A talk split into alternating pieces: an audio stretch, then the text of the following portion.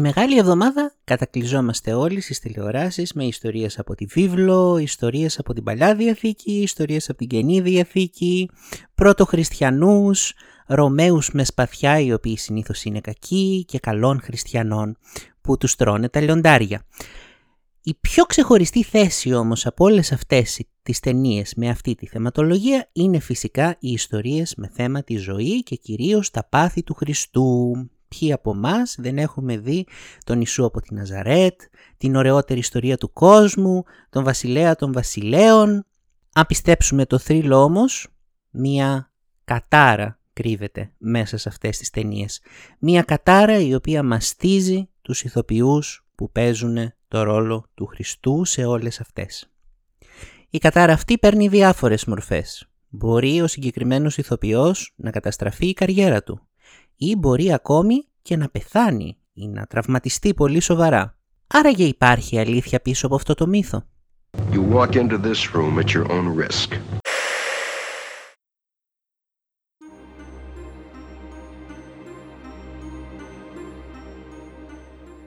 Είμαι ο Βασχάλης Αυγερίδης και έρχομαι από τη σκοτεινή πλευρά. Σε αυτό το podcast θα μιλήσουμε για πράγματα ανεξήγητα, προσπαθώντας να βρούμε μια λογική εξήγηση. Αν φυσικά υπάρχει. Καταρχάς, ας πάρουμε τα πράγματα με τη σειρά. Αν πραγματικά υπάρχει αυτή η κατάρα, θα πρέπει να υπάρχει και η αιτία της. Για ποιο λόγο όλοι αυτοί οι ηθοποιοί που παίξανε σε κάποια φάση το ρόλο του Χριστού μαστίζονται από αυτή την φοβερή κατάρα που σύμφωνα με το μύθο υπάρχει; Υπάρχουν δύο, ε, δύο τρόποι σκέψης σχετικά με αυτό. Ο πρώτος τρόπος σκέψης είναι ότι η κατάρα αυτή προέρχεται από το Θεό. Δεν ξέρω αν μπορούμε να πούμε ότι ο Θεός καταργέται κάποιον, αλλά σίγουρα, σύμφωνα με αυτή την άποψη, δεν βλέπει και πολύ θετικά το ότι ο γιος του παίζεται ουσιαστικά από ανθρώπους αμαρτωλούς, από ανθρώπους που δεν είναι αναμάρτητοι και που δεν έχουν καμία δουλειά να ενσαρκώσουν το γιο του. Είναι πολύ βαριά η λέξη ενσάρκωση όταν μιλάμε για τέτοια θέματα. Αυτός λοιπόν είναι ο πρώτος τρόπος σκέψης και είναι ο τρόπος σκέψης ο οποίος κυριαρχεί στην Ελλάδα, τουλάχιστον σύμφωνα με τα δικά μου βιώματα. Θυμάμαι χαρακτηριστικά τους θεολόγους μου και τις δασκάλες μου στο, στη διάρκεια το, των ετών που ήμουνα στο σχολείο να μου λένε ακριβώς αυτό. Μην βλέπετε ταινίες με θέμα το Χριστό αυτές τις εποχές. Είναι βλασφημία να ένας αμαρτωλός άνθρωπος να υποκρίνεται ότι είναι ο Χριστός. Τον άλλο τρόπο σκέψης τον ανακάλυψα μόλις τώρα που έκανα έρευνα σχετικά με αυτό το θέμα και πραγματικά δεν το είχα φανταστεί ποτέ ότι θα μπορούσε να υπάρχει κάτι τέτοιο. Η κατάρα λοιπόν δεν πέφτει από το Θεό, σύμφωνα με αυτή τη δεύτερη άποψη, αλλά από το διάβολο. Γιατί ο άνθρωπος αυτός, ο οποίος υποκρίνεται το Χριστό, βοηθάει το έργο του Θεού για να μεταδώσει το λόγο του Χριστού.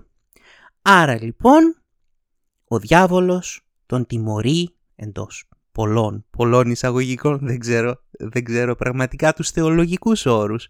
Για να μιλήσω για αυτά τα θέματα, τον τιμωρεί εν πάση περιπτώσει με αυτή τη βαριά κατάρα γιατί βοήθησε το λόγο του Χριστού. Σε αυτή την περίπτωση ε, οι ιερείς δεν ξέρω πόσες κατάρες θα έπρεπε να πέσουν στο κεφάλι τους από τον, ε, από το σατανά, αλλά τέλος πάντων αυτές είναι οι δύο, ε, οι δύο τρόποι σκέψης ε, σχετικά με αυτή την κατάρα, σχετικά με την προέλευση αυτής της κατάρας.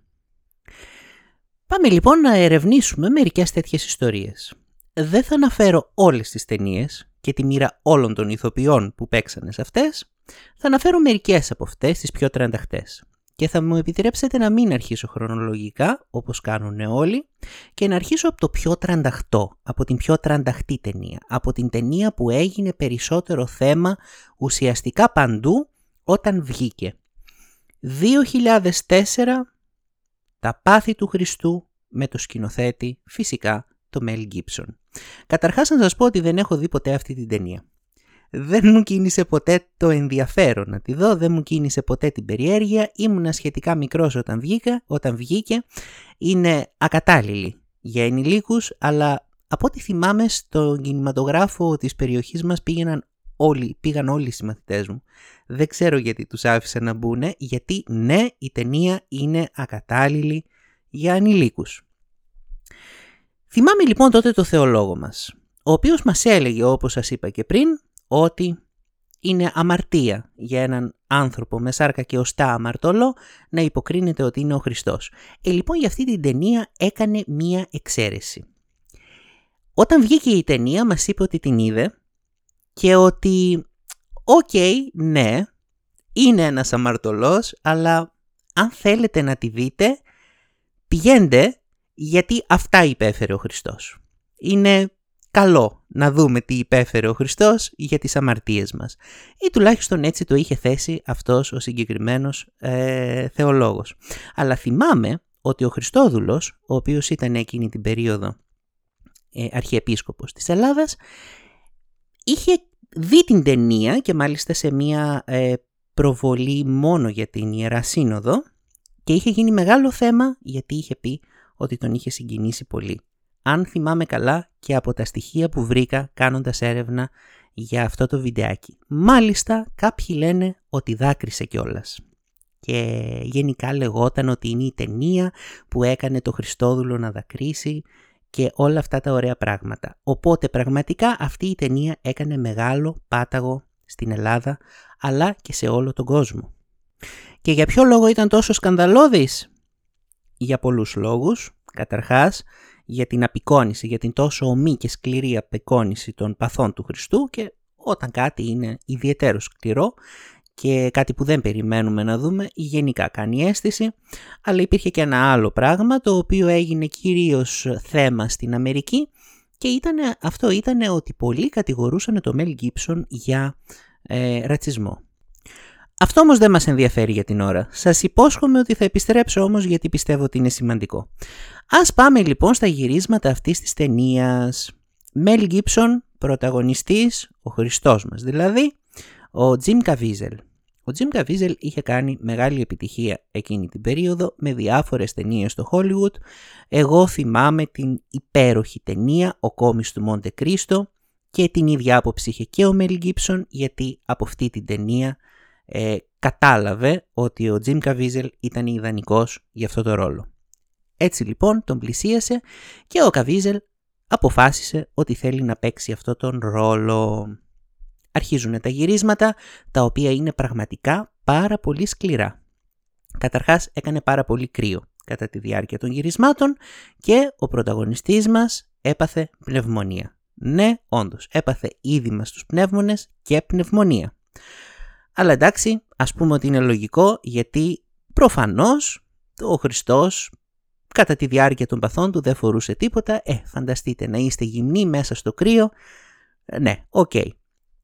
Δεύτερον, ο Καβίζελ εξάρθρωσε τον ώμο του, ενώ κουβαλούσε το σταυρό. Εκείνη η σκηνή που κουβαλάει το σταυρό, ε, ναι, πάρα πολύ βαρύ. Προφανώς αυτό το πράγμα, είναι από πραγματικό ξύλο, άμα δείτε την ταινία, δεν είναι κάτι από νοβοπάν ξέρω εγώ ή κάτι τέτοιο, πάρα πολύ βαρύ, το έχει φορτωμένο στον ώμο του, πόσες φορές το γύρισε ο άνθρωπος δεν ξέρω μέχρι να βγει καλό, του βγήκε όμως. Παθαίνει και υποθερμία, έτσι για να, για να είναι πιο έντονη η κατάρα. OK okay, όμως, συνεχίζουμε. Κατά τη διάρκεια μίας σκηνής που είναι η επί του όρους ομιλίας, σύμφωνα με τον ίδιο τον, τον Καβίζελ, τον χτυπάει κεραυνός. Ναι, όντως, τον χτύπησε κεραυνός. Λέει ο ίδιος ότι αυτό που αντιλήφθηκαν οι άλλοι ήταν ότι ξαφνικά φωτίζεται, ο Καβίζελ εννοώ, φωτίζεται από κάτι και φωτιά βρίσκεται δεξιά και αριστερά από το κεφάλι του. Τώρα, μερικοί λένε ότι ήταν κατά τη διάρκεια της Σταύρωσης αυτό με τον κεραυνό. Άλλοι λένε ότι ήταν κατά τη διάρκεια της σκηνής στην επί του όρους ομιλία. Δεν ξέρω ποια από τις δύο ήταν, μπορείτε να το ψάξετε. Το θέμα είναι ότι τον χτύπησε κεραυνός.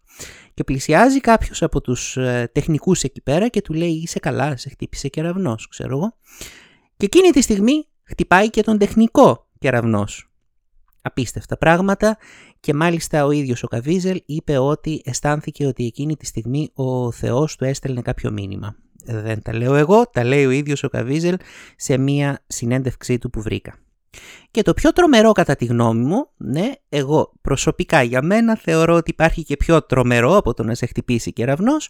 Θυμάστε μία σκηνή όπου είναι αυτός δεμένος σε ένα πάσαλο και είναι ο κατόνδαρχος από πίσω με ένα μαστίγιο με κάτι κόκαλα και ξέρω εγώ δεμένα στις άκρες ε, του μαστιγίου το οποίο λέγεται φραγγέλιο παρεπιπτόντος.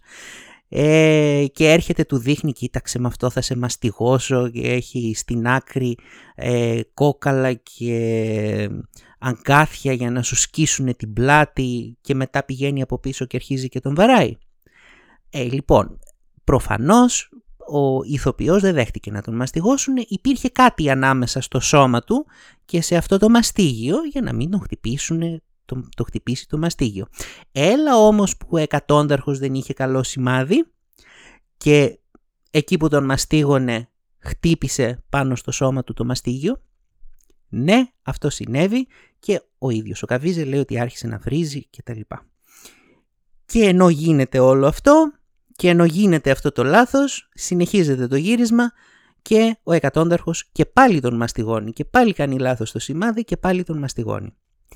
Και θα μου πείτε τώρα, OK, okay, εντάξει, πολλά ευτράπελα συνέβησαν στο γύρισμα αυτό, αλλά τουλάχιστον κάποια στιγμή το γύρισμα τελείωσε, ο πρωταγωνιστής πήρε πάρα πολλά χρήματα, λογικά, μεγάλο όνομα του Hollywood και πάρα πολύ πετυχημένη ταινία φυσικά και συνέχισε κανονικά τη ζωή του. Αμ δε, γιατί ο ίδιος ο Καβίζελ και πάλι λέει ότι ο ρόλος αυτός τους στήχησε ε, πολλούς άλλους ρόλους και ότι από τη στιγμή που τον έπαιξε αυτό το ρόλο οι προτάσεις για ταινίες σταμάτησαν να έρχονται. Και όντως άμα δείτε έτσι την, ε, τις ταινίες που έχει παίξει, τη φιλμογραφία του δεν έχει παίξει και σε κάτι φοβερό μετά από τα πάθη του Χριστού. Και μια που μιλάμε για κατεστραμμένες καριέρες ηθοποιών που παίξαν τον Χριστό, φυσικά πρέπει να αναφέρουμε το Ρόμπερτ Πάουελ. Αν δεν σας λέει κάτι το όνομα, σίγουρα θα σας λέει κάτι η σειρά στην οποία έπαιξε το Χριστό, η οποία είναι φυσικά ο Ιησούς από τη Ναζαρέτ, 1977 με το σκηνοθέτη τον μεγάλο πραγματικά Φράγκο Τζεφιρέλη. Ο Ιησούς από τη Ναζαρέτ λοιπόν δεν είχα δει ποτέ αυτή την ταινία όταν ήμουν παιδί, Όντως, νομίζω ότι είμαι από τους ελάχιστους, για πρώτη φορά τη βλέπω τώρα. Είμαι στο δεύτερο επεισόδιο, άσχετο αυτό τώρα παρένθεση, είμαι στο δεύτερο επεισόδιο και παρατηρώ ότι όλοι έχουν γαλάζια μάτια. Εκτός από τον καημένο του Βοιατζή, ο οποίος παίζει τον, ε, τον Ιωσήφ.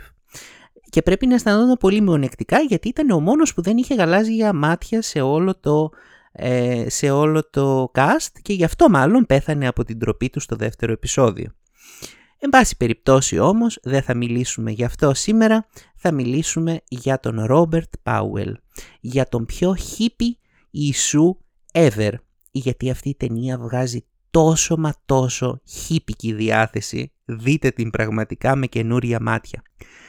Αν είναι να πιστέψουμε το θεολόγο μου που σας έλεγα πριν, που έλεγε ότι οι αμαρτωλοί άνθρωποι δεν πρέπει να ασχολούνται με τέτοια πράγματα, τότε η κατάρα του Θεού θα πρέπει να έπεσε πάρα πολύ έντονα στο κεφάλι του καημένου του Πάουελ, ε, του οποίου είναι πάρα πολύ γνωστή μια φωτογραφία από τα γυρίσματα, ο ίδιος με το αγκάθινο στεφάνι πάνω στο σταυρό, τυλιγμένος με κουβερτούλες τσιγαράκι στο χέρι και κάποιος από δίπλα να του κρατάει το ουισκάκι του. Πραγματικά συγκλονιστική εικόνα του Χριστού. Έναν άνθρωπο που τον έχουμε πραγματικά συνδέσει όλοι μας από τα παιδικά μας χρόνια με την εικόνα του Χριστού, ακόμη και εγώ που δεν είδα ποτέ τον Ιησού από την Ναζαρέτ όταν ήμουν μικρός, όταν τον βλέπω λέω «Α, να ο Χριστός». Δεν ξέρω πόσο βλάσφημο ακούγεται αυτό, δεν ξέρω ποια φοβερή κατάρα θα πέσει και στο δικό μου κεφάλι, πάντως το κεφάλι του, του Πάουελ, σύμφωνα με τον ίδιο, έπεσε πολύ έντονα αυτή η κατάρα, γιατί δεν ξανασταύρωσε ρόλο στη ζωή του. Ο ίδιος έλεγε φυσικά ότι οι άνθρωποι τον είχαν συνδέσει τόσο πολύ με αυτό το ρόλο που δεν μπορούσε να βρει πουθενά κάτι, αλλά ναι, μπορεί να είναι και η κατάρα.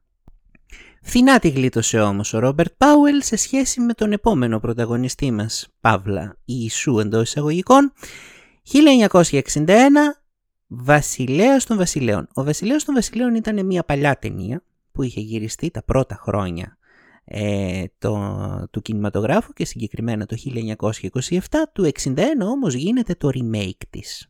Φοβερή παραγωγή προφανώς, φαντασμαγορικότατη και ο ρόλος του Χριστού δίνεται στον 33χρονο Τζέφρι Χάντερ. Αν δεν τον έχετε ακούσει, πολύ δικαιολογημένα. Γιατί από τότε δεν έκανε ξανά τίποτα άλλο. 33 χρονών λοιπόν ο Τζέφρι Χάντερ ακριβώς στην ηλικία που πέθανε ο Χριστός και θα περίμενε κανείς όλοι να πούνε ναι, να και ένα ηλικιακά σωστό πρόσωπο να παίξει το Χριστό. Αν δε, γιατί ο καημένος ο Χάντερ είχε baby face και είναι γνωστός γενικά στην ιστορία των ταινιών με θέμα το Χριστό σαν ο teenager Χριστός. Ναι, όντως, υπάρχει ο teenager Χριστός και είναι ο Τζέφρι Χάντερ. Επειδή λοιπόν είχε, ήταν τόσο νέος, είχε αυτή τη δυστυχία να είναι τόσο, να φαίνεται τόσο νέος, προφανώς είχε και αυτός γαλάζια μάτια, παρεπιπτόντως, ε, η κατάρα πέφτει σκληρή πάνω στο κεφάλι του, πάρα πολύ άσχημες κριτικές για την ταινία, έξι χρόνια μετά την ταινία χωρίζει με τη γυναίκα του, προσπαθεί πραγματικά απεγνωσμένα να βρει κάπου να παίξει, στο Hollywood δεν τον παίρνει κανένας, είναι persona non grata, Οπότε φεύγει για την Ευρώπη. Προσπαθεί να κάνει εκεί κάτι, δεν κάνει τίποτα, πάει μέχρι και την Ασία να παίξει σε κάτι κινέζικα και ιαπωνέζικα πράγματα που κάναν τότε με κουμφού και τέτοια, ούτε και εκεί κάνει τίποτα και έτσι αποφασίζει ότι εντάξει άστο τελείωσε, δεν θα είμαι ηθοποιός πια, τουλάχιστον να παντρευτώ τη γυναίκα της ζωής μου. Παντρεύεται λοιπόν 9 ολόκληρα χρόνια μετά την κυκλοφορία του βασιλέα των βασιλέων παντρεύεται με την αγαπημένη του αλλά και πάλι η Κατάρα κάνει την εμφάνισή της. Τρεις μήνες κρατάει ο γάμος τους και ο Χάντερ δυστυχώς μια μέρα λιποθυμάει στο σπίτι, χτυπάει το κεφάλι του, παθαίνει εσωτερική αιμορραγία και πάει να συναντήσει τον πραγματικό Χριστό να του πει αν έπαιξε καλά το ρόλο. Και φυσικά δεν μπορούμε παρά να αναφέρουμε και μία ελληνική προσπάθεια να κάνουμε κάτι τέτοιο ε, και φυσικά μιλάμε για τον Αλέξη Γκόλφι, ο οποίος έπαιξε τον Ιησού εντός εισαγωγικών, τέλος πάντων, στο Χριστός ξανασταυρώνεται, σε αυτή την επική πραγματικά σειρά. Αν θέλετε να το ψηρίσουμε, δεν έπαιξε τον Ιησού, έπαιξε τον Μανολιό, ο οποίος έπαιζε τον Ιησού. Αλλά τέλος πάντων, η κατάληξή του δεν ήταν πολύ καλή, αν και η σειρά έκανε τεράστια, μα τεράστια επιτυχία, μετά δεν ξανακατάφερε να παίξει πουθενά. Και έχασε όλα του τα χρήματα, ε, προσπάθησε να ανοίξει κάτι μπαρ, έκλειναν, τέλος πάντων, χάνει όλα του τα χρήματα, πεθαίνει το 2007, μόλις 59 ετών, το συγκλονιστικότερο ήταν ότι τη διάρκεια του θανάτου του, όταν πέθανε δηλαδή, ήταν άστεγος και μάλιστα το πτώμα του έμεινε στα αζήτητα του νεκροτομείου για τουλάχιστον δύο μήνες. Είναι πραγματικά συγκλονιστικό κατά τη γνώμη μου και μια που ήρθε η συζήτηση στην Ελλάδα, προφανώς δεν είχαμε μεγάλες παραγωγές με τα πάθη του Χριστού στην Ελλάδα, αλλά προσπαθήσαμε και θα σας αναφέρω μία από αυτές η οποία είναι πραγματικά πάρα πολύ ενδιαφέρουσα. Είμαστε στη δεκαετία του 1910 σε αυτήν την τόσο ταραγμένη ε, δεκαετία και προσπαθούμε να γυρίσουμε μία ταινία η οποία λέγεται «Ο δρόμος του μαρτυρίου» και προφανώς αναφέρεται στο Χριστό. Τα γυρίσματα της διακόπηκαν. Γιατί ο Ιησούς κατά τη διάρκεια που ανέβαζε τον, ε, το σταυρό στον εντός πολλών εισαγωγικών Γολγοθά, ο οποίος ήταν στο Φιλοπάπου. Ε, ήταν κάτι χαμίνια εκεί πέρα, κάτι, κάτι παιδιά τα οποία του πετούσαν πέτρες και τους πήρε στο κυνήγι. Άρχισε να τα κυνηγάει. Και επίσης οι χωροφύλακες είδανε τους, ε, τους στρατιώτες οι οποίοι προφανώς ήταν εντυμένοι με ρωμαϊκά ρούχα και τους συνέλαβαν με την κατηγορία ότι ήταν βενιζελική. Δεν ξέρω πραγματικά πώς συνδέονται αυτά τα δύο πράγματα, μία πάρα πολύ ενδιαφέρουσα πληροφορία από τα πρώτα χρόνια του ελληνικού κινηματογράφου όταν ουσιαστικά δεν υπήρχε ελληνικός κινηματογράφος και οι ηθοποιοί του, συνλα... του συνελάμβαναν επειδή φορούσαν ρούχα Ρωμαίων. Ό,τι να είναι. Τώρα θα μου πείτε τι σχέση έχει αυτό με το θέμα μας. Δεν έχει σχέση με τους ηθοποιούς, αλλά μου φάνηκε πάρα πολύ ενδιαφέρον. Οπότε ας πούμε ότι η κατάρα για το συγκεκριμένο ηθοποιό ήταν ότι κάποιοι του πετούσαν πέτρες και δεύτερον η κατάρα έπεσε ιδιαίτερα έντονη στο κεφάλι όλης της ταινίας, η οποία δεν ολοκληρώθηκε ποτέ. Υπάρχει πλειάδα τέτοιων θρύλων για πάρα πολλούς ηθοποιούς που παίξανε αυτό το ρόλο. Δεν θα αναφέρω περισσότερους, αρκούν αυτά. Αυτά ήταν τα δεδομένα μας. Σκεφτείτε ό,τι θέλετε, αν θέλετε να πιστέψετε ότι υπάρχει όντως αυτή η κατάρα ή όχι. Όπως πάντα, η απόφαση είναι δική σας. Και τώρα θα σας πω τη γνώμη μου. Απέναντι σε όλους αυτούς τους ηθοποιούς που παίξανε αυτό το ρόλο και είχαν άσχημη κατάληξη, υπάρχουν και άλλοι τόσοι που η καριέρα τους δεν επηρεάστηκε σε τίποτα. Θα αναφέρω δύο. William Dafoe, ο τελευταίος πειρασμός, 1988. Μάρτιν Σκοτσέζε, πάρα πολύ, γνωστό, πάρα πολύ γνωστή ταινία, ειδικά στην Ελλάδα γιατί προφανώς είναι ε, μεταφορά του δικού μας, του Καζαντζάκη. Λοιπόν, αν ο Θεός ήταν να καταραστεί μια ταινία, θα καταριόταν αυτή. Γιατί είναι γνωστή η ιστορία, ο σατανάς πειράζει τον Χριστό πάνω στο Σταυρό και ο Χριστός αποφασίζει να κατέβει από το Σταυρό. Δεν θα σας κάνω spoil το τέλος, διαβάστε το βιβλίο, δείτε την ταινία. Είναι πάρα πολύ ωραία ιστορία. Πάρα πολύ ωραίο έβριμα, κατά τη γνώμη μου. Ε, λοιπόν, αν και λέγεται ότι ο William Dafoe κατά τη διάρκεια της, ε, των γυρισμάτων της ταινίας έπαθε κάτι και έχασε την όρασή του από το ένα μάτι και έκανε πολύ καιρό για να, ε, για να του ξαναέρθει η όραση, ουσιαστικά δεν επηρεάστηκε καθόλου από αυτή την ταινία. Ναι, OK, okay, ίσως να έχασε την όρασή του από το ένα μάτι, αλλά σκεφτούμε ότι η ρόλη του Χριστού είναι πραγματικά πάρα πολύ απαιτητική, φυσικά λόγω της σκηνής της Σταύρωσης. Οπότε, ναι, εντάξει, άμα βρίσκεσαι μπροστά από ένα μαστίγιο και σε μαστιγώνουνε, ε, είναι λογικό ότι κάποια στιγμή μπορεί να συμβεί κάποιο λάθος και να, και να φας μαστιγιά στην πλάτη.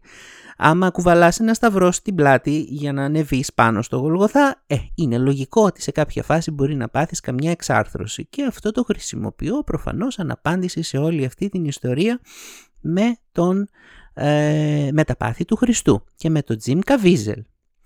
Δεύτερον, θυμάστε που σας είπα ότι πολλοί θεώρησαν την ταινία ρατσιστική. Λοιπόν, αυτή η ταινία ανάμεσα σε πολλά άλλα που έκανε εκείνη την περίοδο ο Μέλ Γκίψον, ουσιαστικά κατέστρεψε την καριέρα του, του Μέλ Γκίψον εννοώ. Τώρα, σε κάποια φάση το Βατικανό έκανε τη δεύτερη σύνοδό του. Είναι γνωστό σαν Βατικανό 2, η δεύτερη σύνοδος του Βατικανού. Ανάμεσα στα πολλά η οποία, τα οποία αποφάσισε αυτή η σύνοδος ήταν και ότι πλέον δεν κατηγορούμε τους Εβραίους για το ότι σταύρωσαν τον Χριστό. Αυτονόητο κατά τη γνώμη μου, αλλά τέλος πάντων. Από ό,τι είδα και έμαθα οι γονείς του Μελ Γκίμπσον ανήκανε λέει σε μία σέκτα υπερκαθολικών οι οποίοι δεν δεχόταν αυτά που έλεγε η δεύτερη σύνοδος του Βατικανού, το Βατικανό 2 το λεγόμενο. Οπότε άμα δείτε την ταινία νομίζω μπορείτε αμυδρά να παρατηρήσετε, δεν την έχω δει, αλλά νομίζω ότι μπορείτε αμυδρά να παρατηρήσετε από σκηνές και από αναλύσεις που έχω διαβάσει ότι δεν είναι ιδιαίτερα φύλλα προσκύμενη στο εβραϊκό στοιχείο. Από εκείνη τη φάση λοιπόν και μετά και για πολλά άλλα πράγματα που έκανε ο Μέλ Γκίψον, σταμάτησε ουσιαστικά να είναι αυτός ο μεγάλος ηθοποιός ο οποίος θεωρούνταν μέχρι τότε. Δεν ξανάπαιξε ουσιαστικά σε τίποτα σημαντικό μέχρι και τώρα. Μάλιστα προσπαθούσε να κάνει και ένα remake, όχι remake, με ένα sequel του, των παθών του Χριστού που θα λεγόταν Σταύρωση θα έβγαινε το 2022, δεν βγήκε ποτέ, δεν ξέρω τι γίνεται με αυτό το project, αλλά καταλαβαίνετε πόσο, πόσο δύσκολα είναι τα πράγματα για το συγκεκριμένο ηθοποιό παύλα σκηνοθέτη.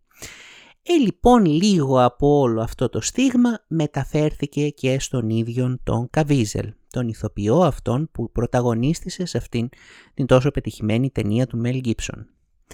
Ένας άλλος πολύ πολύ γνωστός ηθοποιός, Max von Sydow, στα ελληνικά, Sido στα αγγλικά, πολύ πολύ γνωστός από πολλές ταινίες του Bergman. παίζει το Χριστό το 1965 στην πολύ γνωστή ταινία «Η ωραιότερη ιστορία του κόσμου». Μ' αρέσει πάρα πολύ ο τίτλος αυτής της ταινίας παρεμπιπτόντως και θυμάμαι ότι το Πάσχα την έβλεπα πάρα πολύ συχνά. Πολύ πολύ παλιά. Ε, ε λοιπόν, ο Μαξ Φον Σίτοφ δεν έπαθε τίποτα. Ουσιαστικά η κατάρα αυτή δεν τον έπληξε και έπαιξε σε πάρα μα πάρα πολύ γνωστές και καλές ταινίες από εκεί και πέρα. Όμως η ταινία δεν είχε ε, τόσο καλή ε, κατάληξη, μια που, μια που την αναφέραμε, να πούμε και κάποια στοιχεία για αυτήν. Τα, τα σκηνικά της καταστρέφονται δύο φορές από χιονοθύελλες και καταιγίδες και ξέρω εγώ, τα ξαναχτίζουν, ξανακαταστρέφονται, ξέρω εγώ. Και ο διευθυντής φωτογραφίας παθαίνει μία μέρα ανακοπή καρδιάς στο πλατό και πεθαίνει. Εντάξει, OK, okay, αλλά ο Φον Σίντοφ δεν έπαθε τίποτα. Υπήρχαν λοιπόν ηθοποιοί που η κατάρα δεν τους άγγιξε. Και θα ήθελα να μιλήσω λίγο γι' αυτό. Νομίζω ότι οι ηθοποιοί αυτοί που δεν τους άγγιξε η κατάρα είχαν την ευκαιρία να μεταμορφώνονται. Ας μιλήσουμε για παράδειγμα για τον πιο γνωστό Χριστό, για τον Χριστό από την, από την Ιησού, από την Ναζαρέτ, παρεπιπτόντος. Αυτό σε κάποια φάση είχε έρθει στην Ελλάδα, είχε πάει σε ένα μπαρ, καφενείο, δεν ξέρω τι ήτανε, και ο ιδιοκτήτης του καφενείου μπαρ, δεν ξέρω τι ήτανε, είχε, είχε στον τοίχο μία εικόνα του, μία φωτογραφία του από τα γυρίσματα από τον Ιησού από την Ναζαρέτ και ήταν, ξέρετε, σαν εικόνα, σαν, σαν θρησκευτική εικόνα του Χριστού. Και ο άνθρωπος πήγε εκεί να πιει ένα ποτό και ξαφνικά είδε την εικόνα του σαν Χριστό. Και λέει ναι, ξέρετε δεν είμαι ο Χριστός. Τι μας δείχνει αυτό; Αυτό μας δείχνει ότι πραγματικά η εικόνα πολλών από αυτούς τους ηθοποιούς έχει συνδεθεί τόσο έντονα με την εικόνα του Χριστού που δεν μπορούμε να τους δούμε κάπως διαφορετικά. Άμα βλέπατε ας πούμε το Χριστό από τη Ναζαρέτ να παίζει σε άλλη ταινία, υποθέτω ότι θα ήταν σαν τα δικά μου συναισθήματα. Όταν είδα τον Daniel Radcliffe, τον γνωστό σαν Harry Potter, να παίζει σε μια άλλη ταινία, στη γυναίκα με τα μαύρα, και ερχόταν το φάντασμα κατά πάνω του και το μόνο που σκεφτόμουν εκείνη τη στιγμή είναι γιατί δεν βγάζει το ραβδί του να καλέσει τον μπροστάτη του. Κάτι τέτοιο νομίζω συμβαίνει σε εμβληματικές μορφές, σε, σε, σε εμβληματικές εικόνες, όπως είναι η μορφή του Χριστού. Παρεμπιπτόντως παρένθεση, ο ρόλος του που θα έπαιζε ο Πάουελ σε εκείνη την ταινία ήταν ο Ιούδας. Ο ρόλος του Χριστού είχε προταθεί κρατηθείτε στον Αλ Πατσίνο. Φαντάζεστε ένα παράλληλο σύμπαν που, που ο Ιησούς από την Ναζαρέτη είναι ο Αλ Πατσίνο; Δεν θα ήταν φανταστικό. Θα ήθελα πάρα πολύ να δω αυτή την ταινία. Και μια άλλη άσχετη πληροφορία έτσι για το κλείσιμο. Ξέρετε το Jesus Christ Superstar 1973. Ροκ όπερα. Ο Χριστός σε ροκ όπερα. Τέλειο. Τον Χριστό παίζει ο Τετ Νίλι.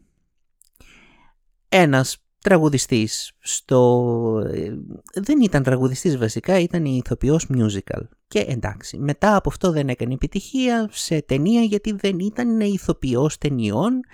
Ήταν μια περίοδο που τα musical δεν είχαν και τεράστια επιτυχία. Ε, έκανε όμως μετά καριέρα σαν musical, στα musical, στο θέατρο. Ε, λοιπόν ο ρόλος αυτός είχε προταθεί, κρατηθείτε, στο Τζον Λένον Τώρα φανταστείτε τον Τζον Λένον. Πραγματικά η φάτσα του δεν κάνει πολύ για Χριστό.